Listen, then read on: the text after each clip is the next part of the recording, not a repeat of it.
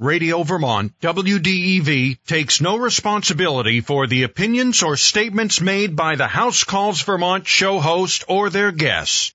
The information provided during the House Calls Vermont show is offered only as a public service and should not be used as a substitute for obtaining any professional advice from a licensed professional. Our house in the middle of our street. Our. WDEV presents House Calls Vermont with hosts Jim Bradley and Chris West. Each week, a new topic specific to building or renovating in the Green Mountains and your phone calls. Brought to you by RK Miles, a third generation family owned business, proud to be your local building material supplier. Find a location near you at rkmiles.com. By Poly Construction, for over 30 years known for anything construction, big or small jobs. One call does it all. P-O-L-L-I construction.com. By Ken Libby of the Stowe Area Realty Group at Keller Williams Stowe, your trusted advisor, 802-793-2002. By Curtis Lumber, with two locations in Vermont, Williston and Burlington. Request a quote for your next project online at curtislumber.com. By Sticks and Stuff and Swanton Lumber with locations in St. Albans, Enosburg, Swanton, Derby, and Middlesex. By Shamrock Painting, painting and custom wood finishing, shamrockpainting.com. By Wythe Windows, high performance passive house windows and doors, online at W-Y-T-H-E windows.com. By Matt Clark's Northern Basement Systems for all things basementy. NorthernNEFoundations.com. Your participation today is encouraged. Call the listener line with questions at 802 244 1777 or toll free at 1 877 291 8255. Now, House Calls Vermont with Jim and Chris. Good afternoon, everybody. I'm Jim Bradley here with my colleague and great friend, Chris West. How's it going, everybody? We're back in the studio. We're all COVID free at this point, or post COVID. Post-COVID. Well, we're post COVID. Society isn't quite there yet. We're working towards it. Welcome to our show. We're really glad to be back together in the studio, and uh, we've got some updates to bring you about things that have been we've been talking about in the past. Um, the uh, uh, contract registry bill Yeah. contractor registry bill. So this is something that we've been talking about for now two seasons. yes. Um, and finally got passed by the, uh, the both lower, sides. Both, sides of the legislature. So, it, and it's going to the, the governor and that, so right now what we're, and we spoke about this last week, right now we're trying to get some, some information to the governor to try to convince him to support this bill. So Jim, why don't you give us an update? Well, see, here's the biggest thing too. Um, with this bill, this is basically a light touch regulation. Yes, that R word regulation. But Chris and I have seen too often in the last 10, 10 years of doing, you know, home performance assessments together and also taking calls from other contractors, other homeowners about how things went wrong. And a lot of times it wasn't because it was a nefarious, uh, contractor. Although was- sometimes it was. it was, but a lot of it is just a, a, a lack of knowledge. And so, what we've been trying to do in this state, especially in trying to meet our climate change reduction goals and trying to make sure that our resources aren't wasted and that you know you can pay for something once and not again within a few years to get it fixed again. We're we're hoping that there's a way to better edu- educate our contractor base because just doing as we said before the same thing the same way for the past several decades and you were doing it incorrectly, it doesn't self-correct. Yeah, in general, on the job training is a great way to train someone. Sure. You just got to make sure the person who's training the person on the job also has this new information. And right now in Vermont, any one of you as listeners without having any experience as a builder could start a building company tomorrow, go out and start building for people with no knowledge, no insurance, and the state wouldn't even know that you were out there doing that. Sure. And that's what we're that's why we're we've been working for for a number of years on trying to come up with a very very low uh, intrusion, but Yep. you know, good way to protect the, the public and to make sure that the state knows that h- who's in the industry. We had, we had a call at the VBRA last year from the state Mm-hmm. asking us, can we give them a list of the of the builders in the, in And, the and why? Why do they want that list? Because it was when COVID was at its peak. Yep. Everything was shutting down. There was financial instruments. There were financial instruments out there that, that contractors could take advantage of to stay in business. Because we were hearing of so many contractors saying, "I just can't afford to keep going because I can't go out and work." And then they were closing down. So the state wanted to have people know. People were calling the VBRA, the Vermont Builders and Remodelers Association, to find out what can we do, what's available to us. And we realized there were so many other contractors not being reached. And so also there are so many free oppor- uh, training opportunities for a contractor to get better educated around the state, and at the same time then list those trainings on the website um, for the state when they're registered, and so homeowners know who to go to. I mean, this is a win-win for the the consumers. It is also a win for the the uh, the actual contractor base, and that's what we're really trying to do. And also so that we're doing great work that's going to last, not just doing something for the lowest price. And that's what's really important here. And it's not about putting the small guy out of business because realize we're Vermont. There are so many cottage industries in Vermont where if you look at most contracting firms in the state of Vermont, it's a one to five person shop and that's it. And so that we are all basically small contractors. Absolutely. And just remember, if you're going to hire, and, this is the the uh, we got a call last week about it. What if I want to hire my neighbor to come and build something for me? Sure. And and the the answer is you can do that. But if you do that without any kind of contract, without any kind of known insurance in place by the person who's doing the work, you as the homeowner are liable for accidents on site. And, and people love the handshake agreement. I do too. That's great because you can take people at their word. However, I'll remind you how many marriages have started with a simple kiss that went completely awry. So the simple handshake can do the same thing. You may have a good relationship with your neighborhood with your neighbor before Yes. you get the work done, but what about after? We want to want to you know encourage these long term good relationships, and the best way to do that is protect ourselves with language and and uh, contracts and and insurance, right? So what are we asking? What's the ask on this this bill is Call. right. Call the governor. Let them kn- let him know whether you support it or not. And hopefully you do. As a consumer, as a contractor who might be listening, that hey, listen, we've got to get both parties, both ends of the agreement, um, um, into this correctly protected, and that if you support this. I, you know, for the, the sake of the resources that we use, the, the, the, the actual public that's taking advantage Saving relationships Exactly. between neighbors. yes, exactly. You know, call in. Let let the governor know where you stand on this, and do it as soon as you can this week. You Yep. can even go on the website now, um, the state's website, and send the governor an email, and that would be there immediately first thing Monday morning for him. So uh, we've got uh, a call right now from Bob in Northfield. Bob, welcome to the show. How can we help you? Yes, sir. Um, I got a question and maybe heads up to other uh, renters, landlords, homeowners. I'm in an old homestead and I don't have ground fault plugins. Yes. So being cold and plugging in extra space heaters, Yes. one of the fuses wants to hum like crazy. Oh boy. And it doesn't trip. So I'm believing myself that I need to replace that fuse.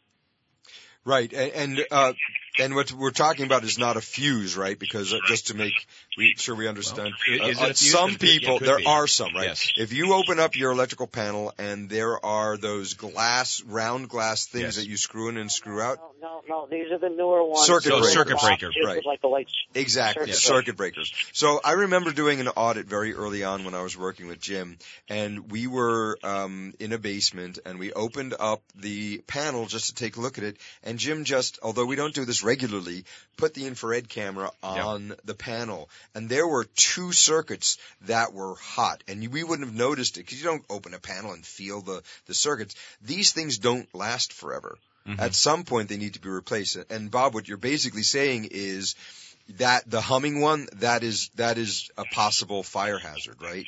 So that's a very good point. Right now, people sometimes don't have enough heat in their house and they're plugging in some kind of space heater or even worse and as important, putting a combustion heater in their house and can cause carbon monoxide poisoning. So you're absolutely right if someone, if you have an electrical heater, you're plugging that in, make sure that your system can handle it and that you're not causing a, a danger to you and your family.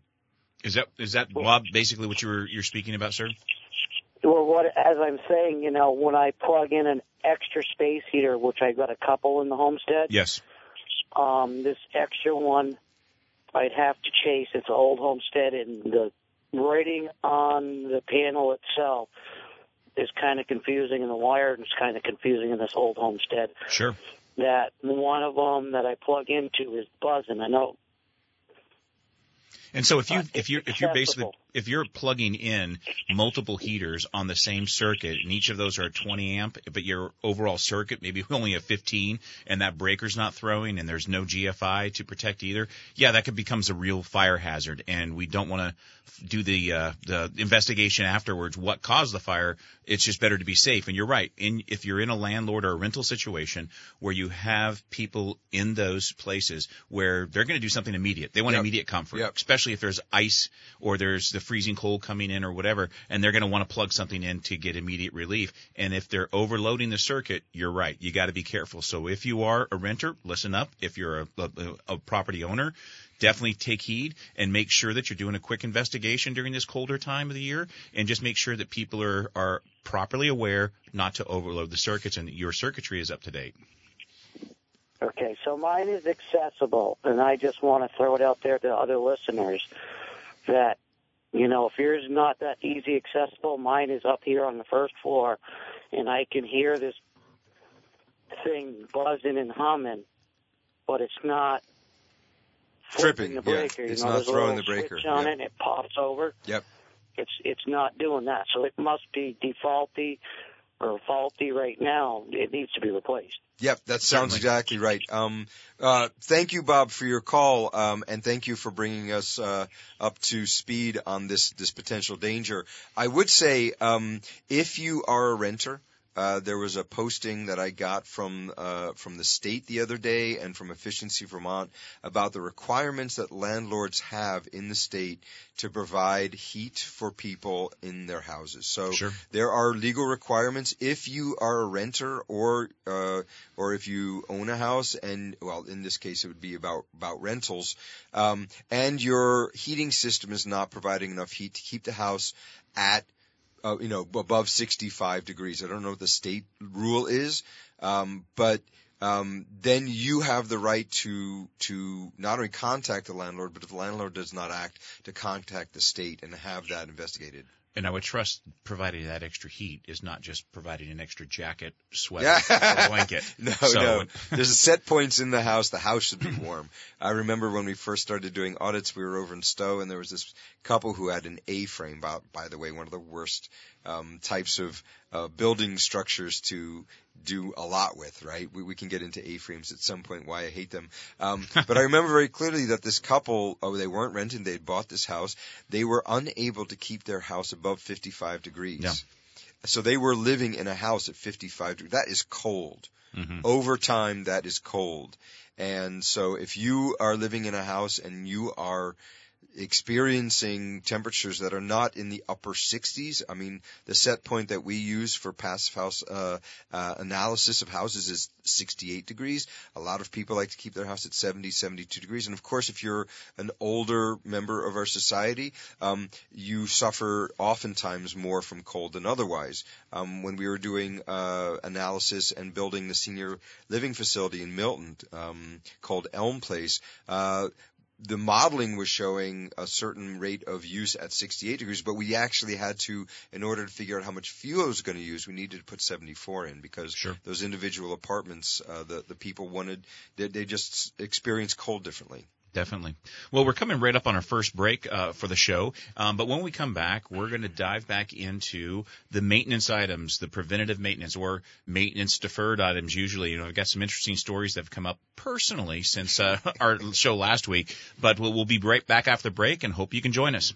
Christmas Eve Then and Now by Wythe Windows.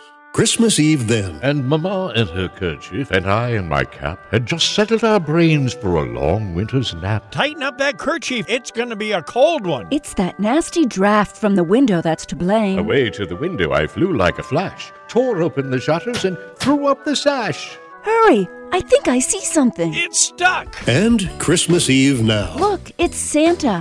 What a clear, unobstructed view we get through our Wythe windows. Quick, tilt it open. Hey, Santa, it's Jim. Those are some good looking Wythe tilt and turn windows. I know. Eight locking points keep them air and watertight, and they're made in New Jersey. That's my next stop. I have a new guitar for the boss.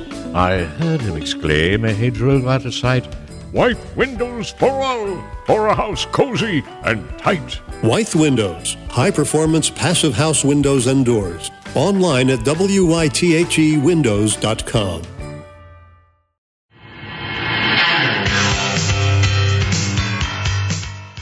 Welcome back, everybody, to House Calls Vermont. This is Jim Bradley with my colleague.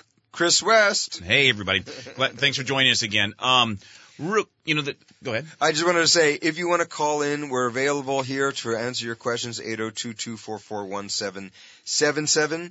And, uh, but the rest of the show, we're going to be talking, uh, at least from our topic sheet, on about uh, maintenance and the things you need to do to keep your house in good shape. And the funny thing is, I'm going to choose my topics a lot more carefully. Jim thinks that the choosing of the topic makes things happen. well, well, let's put it this way. Usually topics find us and everything coalesces during the course of a week or two. And it's like, oh my gosh, we must ha- need to bring this to the table. Well, the, the preventative maintenance thing, um, was an idea that my wife had come up with. And she said, hey, this would be a great idea for a show. And I said, Uh, thank you, Michelle, by the way. there you go. Um, with, with with that, um, we started writing things up, and at first I started realizing, oh gosh, those are some of the things I need to get to. And then last Sunday after the show, we didn't really get to dive in too much because there were some really good calls and the registry uh, contractor registry thing we did talk about. And so I thought, well, we'll do it again this week, but Sunday I'm going to hit some of these items. Well, my gosh, um, my Zehnder air handler unit. So I have the point source ones where we have two mounted in, in different walls in the house. The Comfo Air 70. Yes, and so they'll do up to 600 square feet for an ERV, so you get the fresh ventilation, uh, the balanced ventilation, um, fresh air. And so I had had the filter light blinking.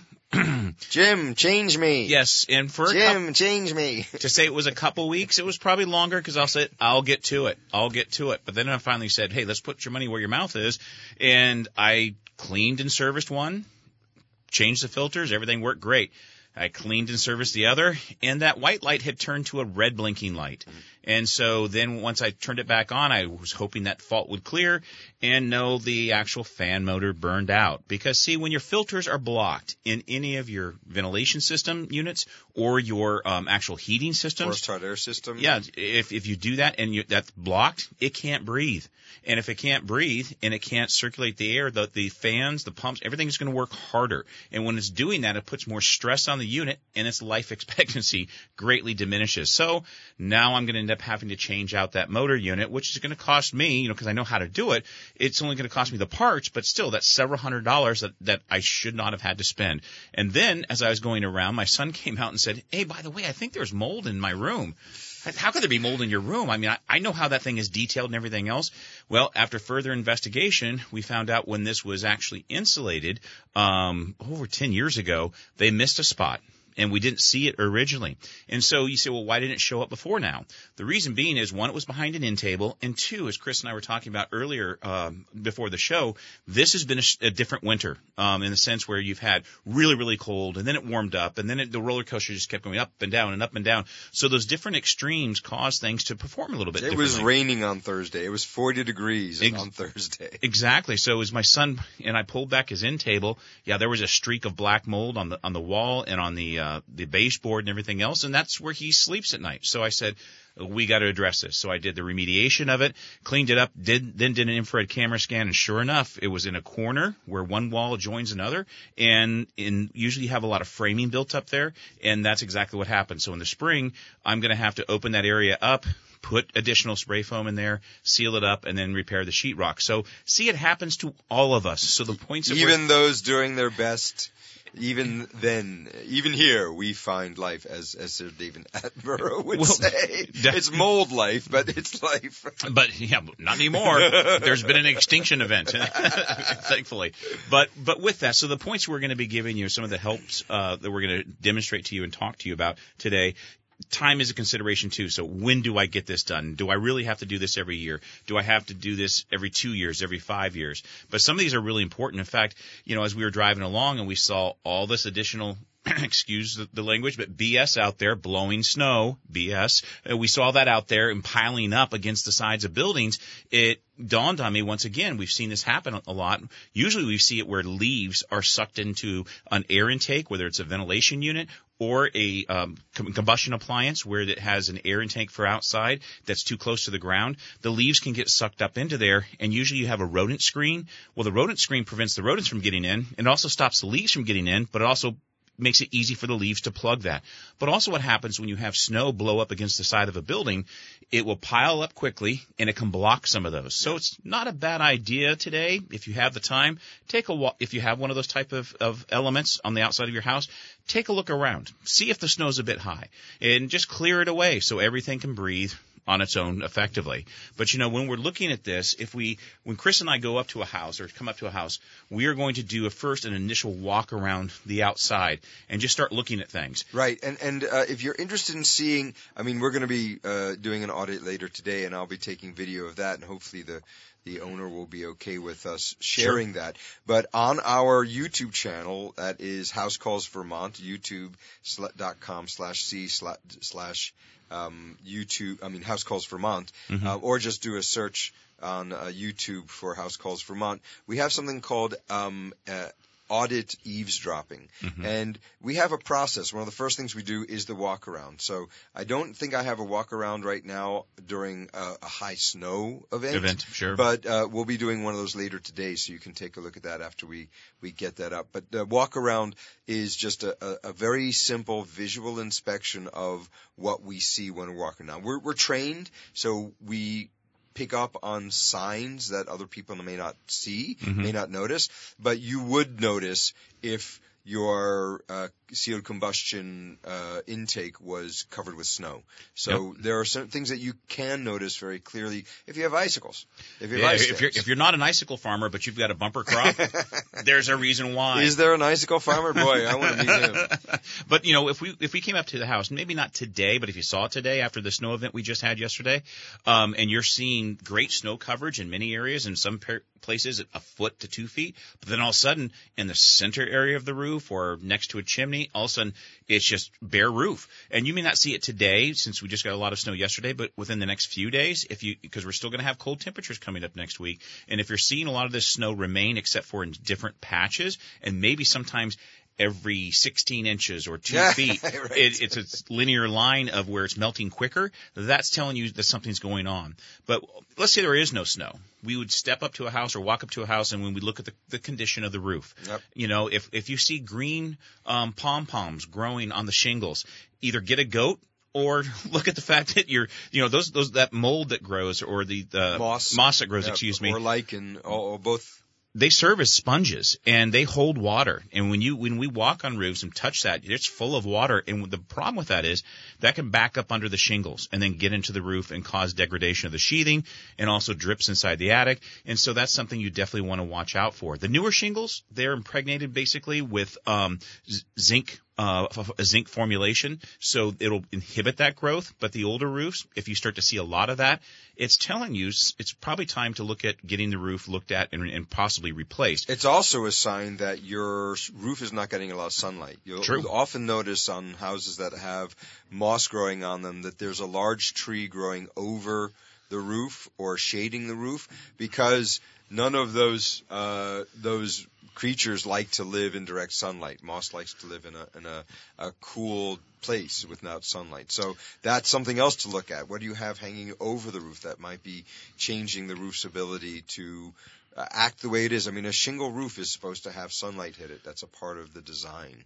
Definitely, and we're also going to look for loose shingles or missing shingles, because that or cupped shingles if they start curling or whatever. That's just telling you that the life expectancy is diminishing. But you could have a newer roof and have a blow off of a shingle, and if you see bare sheathing or your underlayment, you want to go ahead and get that uh, you know checked out and definitely sealed up. Otherwise, you're going to have water intrusion. Yep.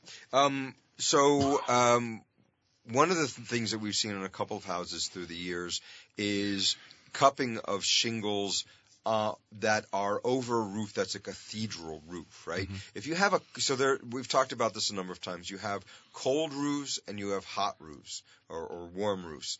The cold roofs is where you have an attic flat, and then you have a uh, an attic that's well vented.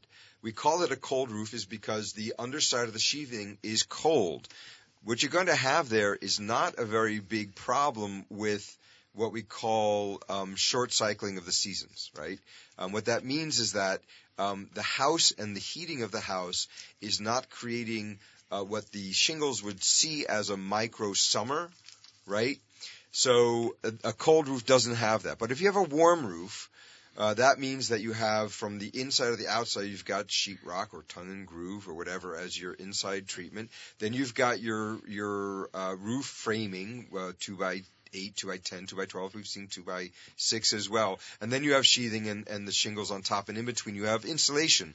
Well, that when you heat your house, you're actually heating that roof a little bit. And what that can do over time is it can shorten the lifespan of the roof. It can make the shingles not, it will make the shingles experience far more summer and winter, uh, you know, warmings and coolings than it would under normal conditions.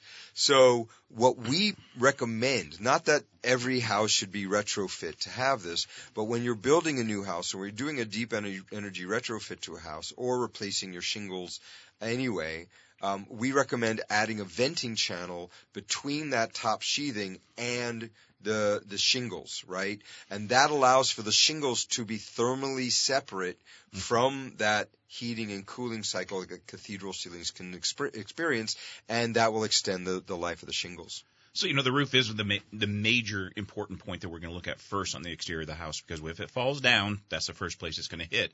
But what other elements are on top of roofs? If you can see it from the ground, and we're not advocating that everybody climbs up on the roof. Please don't. No, but if you can view from the ground, even some of the vent stacks that come out, where your your uh, your plumbing stacks come out of the roof, there's like roof boots. If sometimes you can see from the ground if they're splitting, um, you could take a pair of binoculars and look with that too, and just see if you see some splits because that's where water can come in. You also want to look at a chimney. If you have one coming up through the roof on the side of the building, look at the mortar joints. Whether it's a block chimney, a brick chimney, or something like that, see if the, the mortar is still in good repair. If you're starting to think, see things fall apart, it's time to get that repaired because you can usually repoint the block and fill in those areas um, and have that done professionally, usually.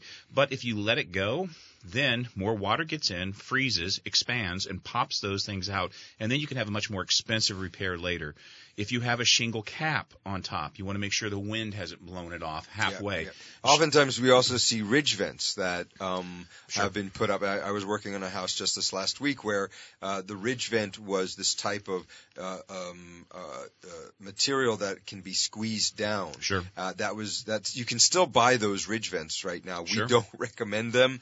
They're not great. Um, they don't allow for maintaining the breathing that a ridge vent is supposed to be doing. So um, make sure that you your ridge vent is is venting properly by just a visual inspection from the ground. If you look up and you see uh, like a one inch very dark uh, gap between the top of the shingles and the top of the cap shingles, And it's consistent. and it's consistent, then you have probably a pretty good ridge vent. Yep. And so with that, with your chimney, some people will say, well, I don't use that chimney anymore. The reality is, though, it's probably still connected to the interior of your home. And it's a great place if it's not capped for vermin, Birds. birds, squirrels, whatever. Once they can get down there, they get into the house. And if you get that happening, you don't want that either. And if it's still a a, a disconnected chimney but functional or t- uh, connected, then it can still um, allow for air from inside the house to get out, and then it's still acting as a chimney. It's still taking a, f- a part of the sta- stack effect, Sure. letting warm air exit the house, and then that cold air re-infiltrates down in the basement area. So once again, it's a visual inspection. But with that, once we look at these areas, we're going to be looking at the trim on the house, the siding of the house, because even along the fascias or you know or along the roof, you have trim that's called fascia trim, eave trim, rake trim. Um, when you have that, if it's starting to rot and you can see gaps in it, that usually is a place where water or other bees, you know, insects, um, rodents once again can get into the roof assembly and that can wreak havoc. Bats. We were at a house Bats. not so long ago Yeah. that bats had crawled into a small opening. Yeah. Also, uh, there are places on your your house uh, where the roof meets another element, usually a dormer or another type part of the house. Or like a garage on the side of the house. Right, and those are often not flashed right. And if they're not flashed right, you can see, or or the the siding is brought too close down, Touching to the roof where it shouldn't. Right. You should have at least a two inch gap between a, a roof attaching to a wall and the wall itself and the siding of the wall. Not only that, but behind there, you should have flashing that goes up at least Oh, behind that you want Yeah. 18 inches up at a 18 minimum. inches, right. And a lot of times all they use is a two and a half inch by two and a half inch L piece of flashing and call it good. The problem is water does back up in Yeah. through capillary action through wind blown events and it gets into the sheathing and causes rot. And with that, uh, you also want to look at the fact that you can see pretty quickly that if you have wood siding or something like that that's too close to the roof, you'll see the cut end where it starts to split or check as we call it. It starts to rot prematurely. Yep. And if it's doing that, it's acting like a sponge as well for moisture, and that's bringing it into the wall system. So some things, there's more things that you need to keep uh, an eye on. You also want to look at the condition of the house. There was a house we did uh, for a home performance audit on a few months back, and I just remember driving up and looking at the condition of the siding where the siding was cupping, so curling, if you will, pulling nails, nails were missing, the siding was coming loose. And so if that's your weather barrier and it's not in good condition. your condition, primary. your primary weather barrier, yes, because a lot of people don't have the underlayment and No. or the properly detailed weather resistant barrier behind the siding. And so if your siding's giving way along your window trim, along the, the corners, or just in the field, if you if you will, of the uh, the actual uh, building plane, then you're going to have water penetration usually, and it's a great place, unfortunately, for insects to get in once again, from the fake ladybugs to the you know hornets and and such like that. And so if it gets behind there, that causes more damage. Yeah, when we're when we're putting on siding or shingles, we start from the bottom and we build them up overlapping so that the water, unless it's air driven, will be uh, will shed. Well, in this particular house, what we saw was that there were gaps large enough that the water, as it was coming down, was being diverted towards the house, which is something we need to be very, very careful of. So, Chris, you know, sometimes we'll go up to a building and we'll see things like peeling paint or on the north side of the building, especially. In fact, unfortunately, there's a person who lives really close to me um, that, that on the north side of their house, my wife and I at breakfast this morning were just commenting about this. Is there's so much mold on the wood siding? There's issues behind the scenes. So, what about that? So um, when you, I remember very clearly that one house we did in Jericho from the 1790s, where the the owner kept on complaining about uh, peeling paint. And he, we were like, well, okay, what is the assembly? What's behind that? Mm-hmm. Because if you have peeling paint, paint can peel because it has too much sun on it. That happens. But the majority of peeling paint that we've seen is because the wood that the paint is adhered to is wet. And it's just not going to keep that adhesion to the paint, and you're going to get paint peeling. Because the water vapor is pushing out, Pushing it's trying to dry. And, and you cannot, and when you, so if you have paint and a painted surface and the, the fibers of the wood, because wood is just these long, thin straws, if that gets full of water, it's going to expand, and as that expands, it breaks the bond to the paint. So if you have a house that you are getting painted regularly because the paint won't stay on, it keeps peeling, and you're calling the painter again and say, look, it's less than five years. I need you to come back and, no, no. First call someone like Jim and I to come out and do a moisture analysis on the wood to make sure that the problem isn't the wood is getting wet. The, this particular house, the wood was getting wet because there was a renovation done. When they did the renovation, they put XPS or EPS behind the this the clapboards and then just put the clapboards right on top of that, which left no potential for drying on the backside of this wood. So the wood was just absorbing, absorbing, absorbing. And could it dry out to the outside? Well, no, because it was painted and the paint was blocking that moisture from drying out. So that's why when that assembly was rebuilt, we told them to put in what we call a rain screen, which is a minimum of a three quarter inch gap between the actual outside weather resistant barrier, Tyvek, Typar, whatever, and where you're putting your clapboards on. And that leaves amazing drying potential and will stop any kind of paint peeling because of moisture. And so you may say, well, gosh, I have vinyl siding. It's not going to show these things. Well, it'll show something a little bit different. A lot of times we'll, we'll uh, arrive at the house and look at the siding. We'll see what we call T staining coming out of the weep holes of the siding. And people say, where is that coming from? Well, that's moisture. But if it's T staining or if it's that brownish color, it's interacting with your sheathing. So you've got moisture interacting with the type of sheathing that turns into vertical mulch really quickly. You don't want that situation happening, and that's when the vinyl's holding that moisture against. So that's something to keep in mind. And if you have vinyl siding and you see pieces are disconnecting because of wind or expansion and contraction, you want to make sure you get that whole barrier properly contiguous or put back into place effectively. But you know, the next thing what I have to say is, you know, we're looking at gutters. So if we're looking up along the side of the house and gutters are supposed to be used to keep rain from, yes, dripping off the ends of the roof drastically and, and eroding the soil at the edge of the house and causing moisture issues. A splashback, we call that. Yeah. Splashback and also discoloring the side of the building. But they're only as effective as they're allowed to operate correctly. So if you have a gutter that's releasing from the side of the eave, you know, because it just has not been maintained, it's not attached appropriately, or it's not properly pitched to the downspout, you know, I've seen it a lot of times where the gutter's smiling. So the center of a long piece of gutter, the middle is the lowest spot. That's not going to get to the end and drain effectively. Um, but then if we also see um, problems where you have greenery growing out of the top of the gutters, where you may want to be a backyard uh, hydroponic, uh, you know, grower, but it's usually because they're, you're not cleaning out the gutters on a regular basis, or you got a tennis ball stuck Right. in the top of the gutter and it's creating uh, or inhibiting um, the water from draining down the downspout. So you want to make sure the gutter's attached appropriately, it's cleaned out. Sometimes gutter covers are a good Right, I was going to say leaf savers. Uh, one of these uh, ads I see Yes. On TV. Um, not a bad product.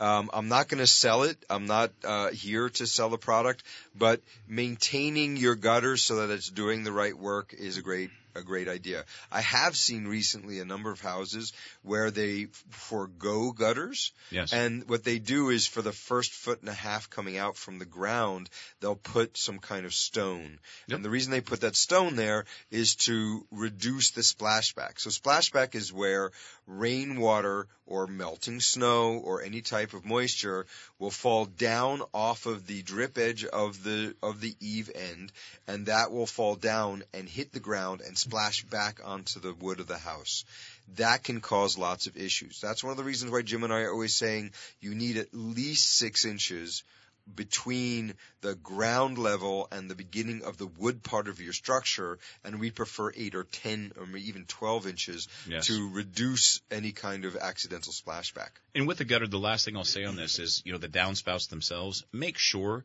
that they're attached appropriately to the side of the house, but also to the kick out at the bottom so that the water's not just coming down in a focal point right at the, in the base of the gutter, that it actually has that L extension that comes at least three feet away from the house and is on a downward slope away from the house. Because that's another thing that we look at, Chris, is the drainage around the Yeah, house. yeah.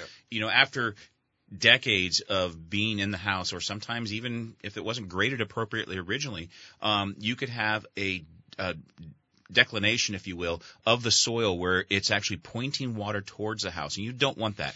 You, you you want the clearance that Chris was talking about, but from that point of that six to ten inches of clearance um, from the uh, the ground to the actual where the siding or the trim starts, you want that a- as a positive slope. The ground away should from the slope house. away from the exactly. house. Yep, yep. So the water drains appropriately. Um, that will keep a lot of bulk water from getting into the house. and reduce a lot of issues with moisture in your ground. Yes. One of the reasons that we have deflection, which is when the walls push in, is because the the ground next to the house is either not draining well, your perimeter drain isn't working well, or Per- perimeter drain. What's that? Do I have one of those? I had a I had an architect speaking with me the other day, and they were saying, "Well, we're going to put a French drain in this project." I said, "So you're putting the drain inside the basement?" I said, "They said, no, no, no, outside." I said, "Well, that's not a French drain." They said, I, I, "Maybe a regionalism." I was talking to someone Yep. from a different part of the country, and I was like, "I don't want to tell you that's not a French drain, but in my part of the country, a French drain is something you put in the basement on the inside of the wall.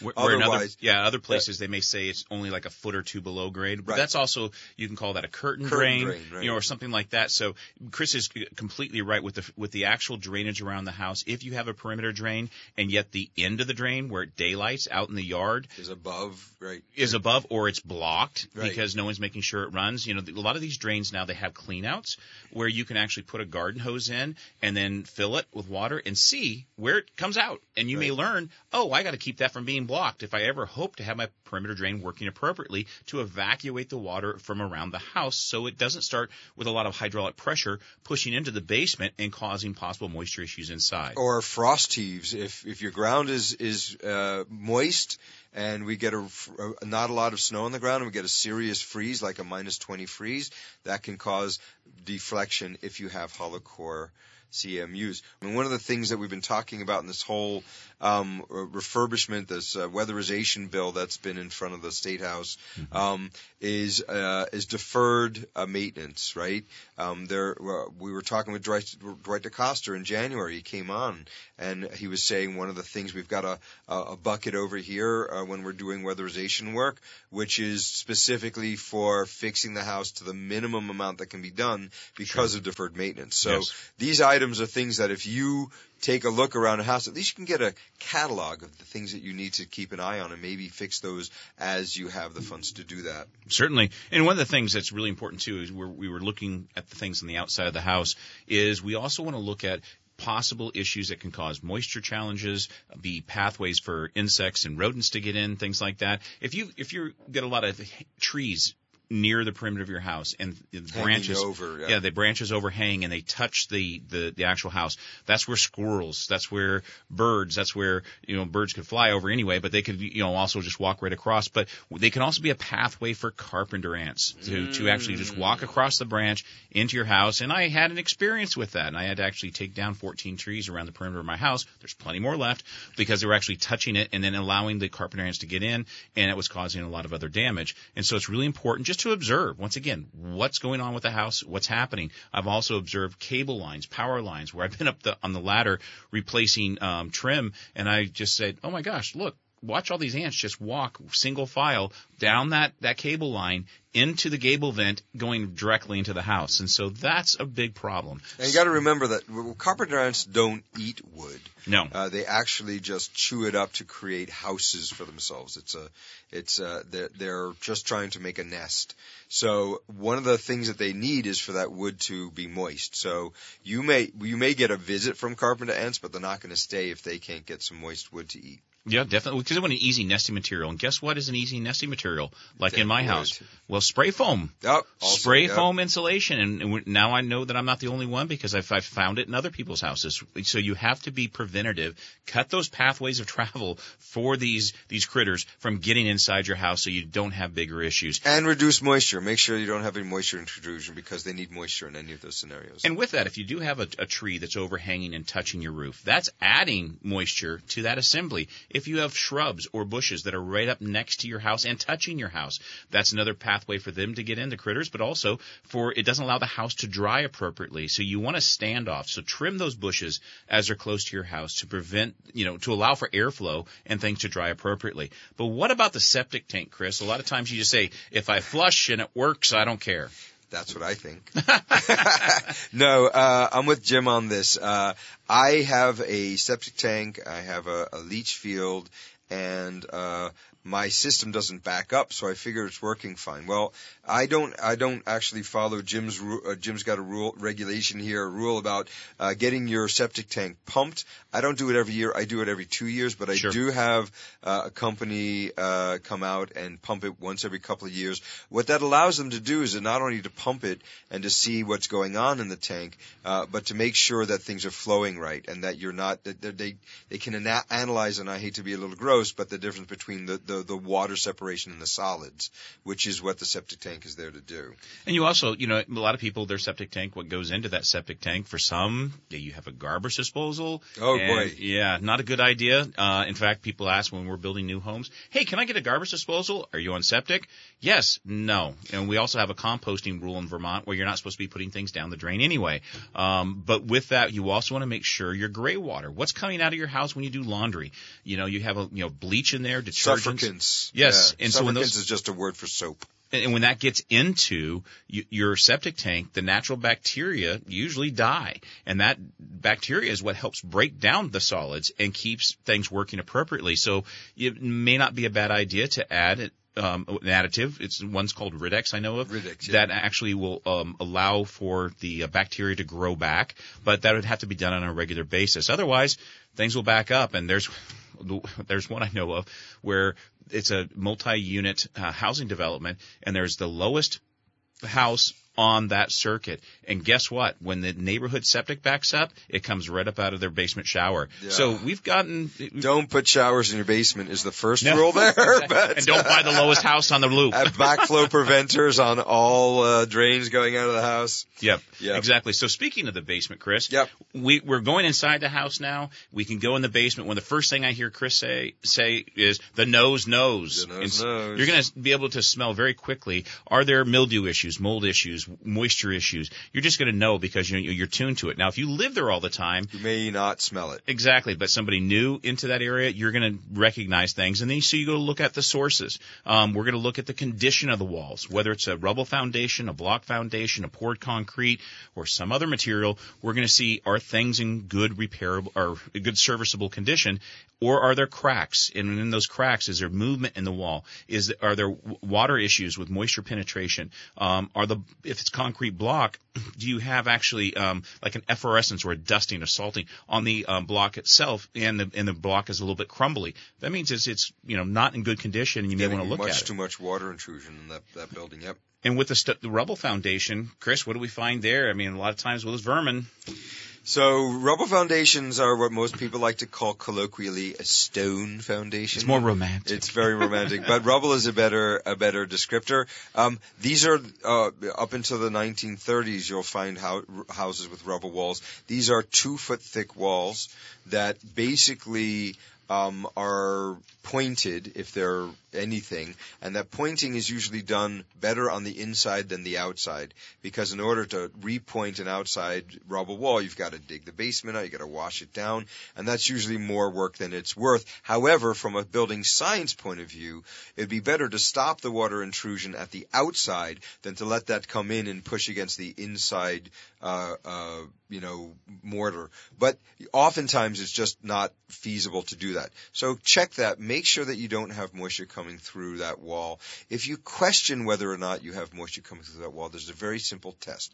You take a, a clear piece of plastic Yep. and you tape it well, uh, like a one foot square, tape that well on all sides to the wall and come back in a number of hours. If you see water droplets on the inside Condensation. of Yep. condensation on the inside of that plastic, then you have water intrusion on that wall. But you know, a lot of a lot of basements have sump pumps, and do we check those sump pumps? An easy check for your sump pump to make sure it's working.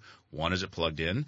Two, um, the float that's on that, just like you have a float in your toilet and you, you lift up on that because the water level has come up. Uh, that's what it's simulating. It'll should cause it to turn on. on, right. So that's an easy way to t- test most sump pumps. But usually a sump pump is in a depression in the floor or a bucket or, you know, there's, there's more elegant ways of, of, of installing these. But you can pour five gallons of water in there. That should be enough to trigger it and you can one, make sure it comes on and it actually pumps the water out. Yep. So something really good to look for. But once we're inside the house too, we're going to be looking for some of this health and safety devices when it comes to smoke detectors, CO detectors. Are they in the house? Are they faded yellow and definitely no longer fresh? Usually though, that means that they're not going to be as viable. So usually you want to replace your, your smoke detectors. Now it's at a 10 year threshold for the new ones that are out when you buy new because they have a lithium battery in there.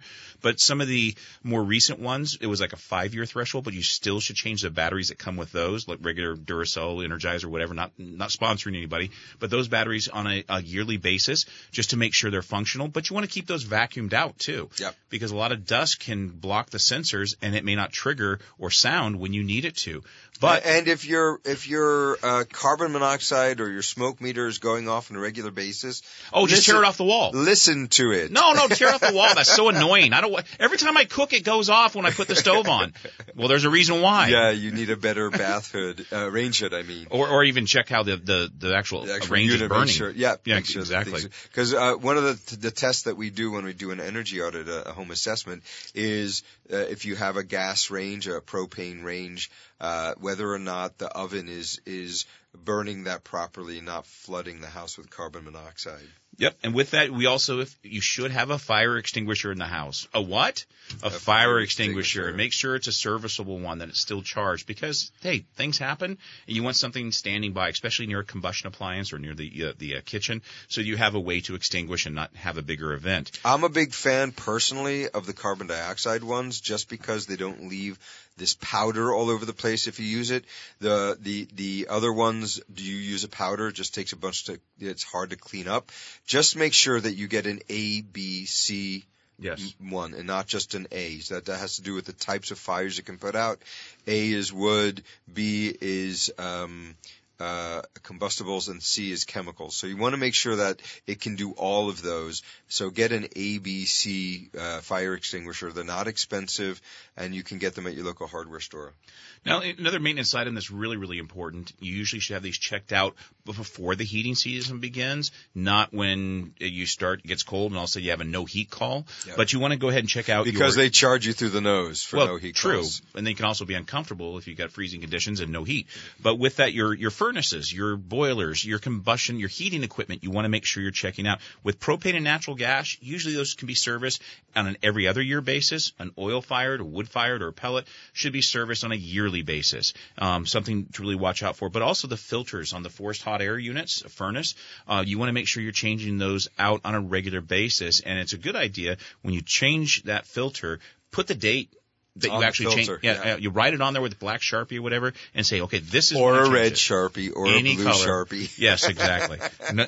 Non Sharpie specific. Non Sharpie specific. But you can look at that, and that will be a reminder when you go down again and check it. Hey, if it if you changed it out in January and it's you know July, yeah, you probably should have changed that out a little bit earlier, so you don't have my situation where you have to replace the fan now because it worked too hard and it burned out. That's right. Yeah. So uh, when you're when you're working with mini splits, those filters the, they're very simple. You just pop the top of the mini split head op- open, you pull them out. Those should be cleaned at a minimum every month. The manufacturer actually says every two weeks.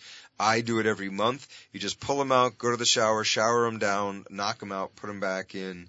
Um, but you you don't want to be breathing this recirculated air through these dirty filters.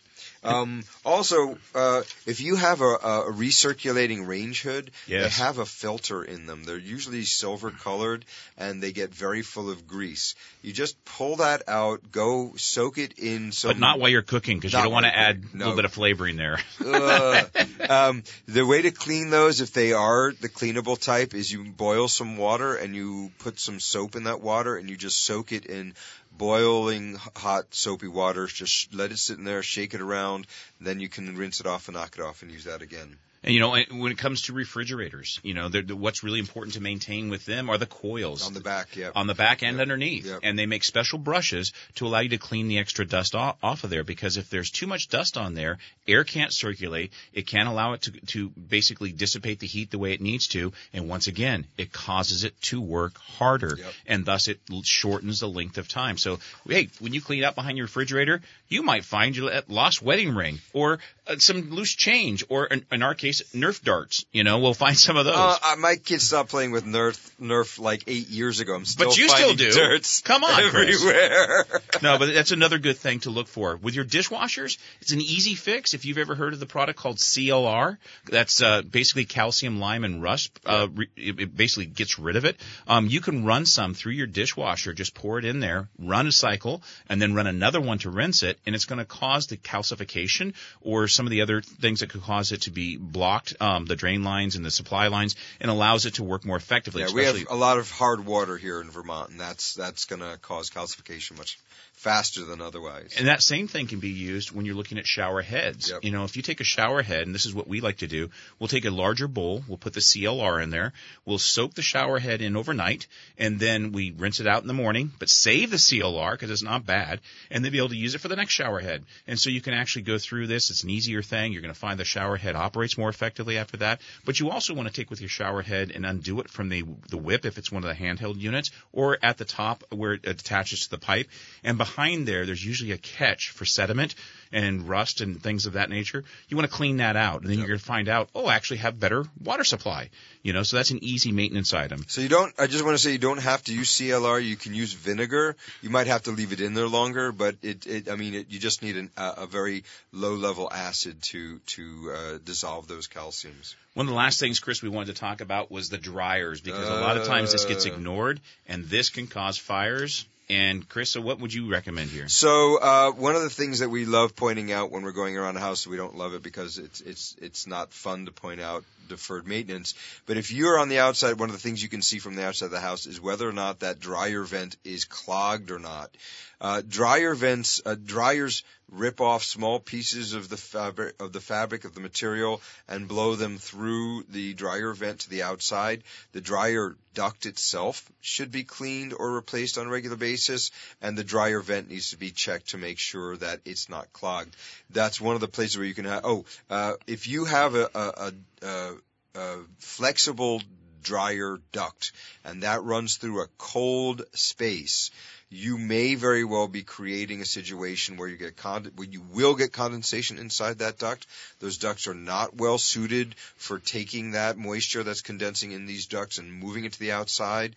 And uh, I just installed two of these. You have uh, you'd be much better to replace that flexible vent duct with a rigid vent duct, uh, which is angled at an angle to bring any condensing moisture to the outside. And so with that, you know, the thing about a dryer vent that Chris mentioned, I've seen so many different types of, of units on the outside walls. And what happens when that dust moves through, it actually blocks the flapper valve from closing because it's on a hinge and that can stay open. You think, well, what's the big deal there? Once again, what can get in? Yeah. You know, if the air can get out, things can get in. So you want to make sure you have a rodent screen, prevent birds from getting in. I've seen that and also other types of things. We had one where saw a bunch of mice inside and then they got trapped and then didn't smell too good in the house afterwards. So you want to make sure you're keeping those things clean too. Smells like cooked rat. You know, with this, we are up on the end of the show. There, this is though this has been a comprehensive list. It's not a completely exhaustive list. And so, if you want more information on what you could possibly do for simple maintenance items on your homes, things to look out for, there are, are a host of different checklists with time intervals of when you should be doing this work. Usually, it's seasonally um, as we're heading into a season or out of a season. Um, they're going to make rec- certain recommendations, but you can download those nice PDF formats, and you can also have some that upload to your phone to give you a reminder. But you can also contact us at our website and ask us, hey, what are some of those links that you can you can point me Yeah, to? that's at housecallsvt at gmail.com. And remember, I'll just say my last thing for the week is that that uh, that diary, right? I've been asking you to keep about when are you uncomfortable in your house? When are you noticing issues? Are you have icicles? Uh, do you have mold? Uh, is there someone getting sick regularly be, with respiratory issues? Keep a keep a diary about these things so you can track them, and then we might be able to, if you do have an issue, uh, relate those uh, entries to a problem that we find. Talking about being uncomfortable in the house, Chris. I hope that's not when our show comes on that people are feeling uncomfortable. but but also, Chris, you had a great uh, experience with one of our sponsors this week.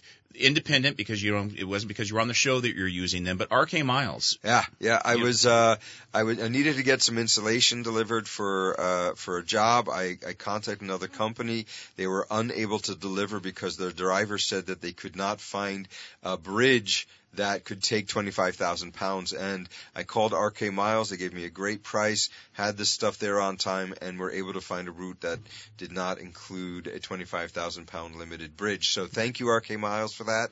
And um, yeah, give them your business, people. They're they're they're doing good work. So in next week's show, we're going to be talking to Lou Castle from Page and Campbell Insurance, and why you say insurance because there's so many questions when it comes to insurance from a builder standpoint, um, from a business standpoint, from a homeowner standpoint, especially in our inflationary times when the crazy real estate market is inflating home values. When that happens, you don't want to be caught in a situation where if there is a catastrophic, You're unfortunate event, underinsured. you're underinsured, Yeah. and then you're saying, "Oh, but I'm covered." No, you're not. Not for the replacement value of the home. Yep. So we're going to have him on. Please call in with your questions. Think about those during the course of the week and get those queued up for next week. And we'll definitely like having you there. Uh, but other than that, this is House Calls from On. I'm Jim Bradley. I'm Chris West. Until next week. Thank you for joining us.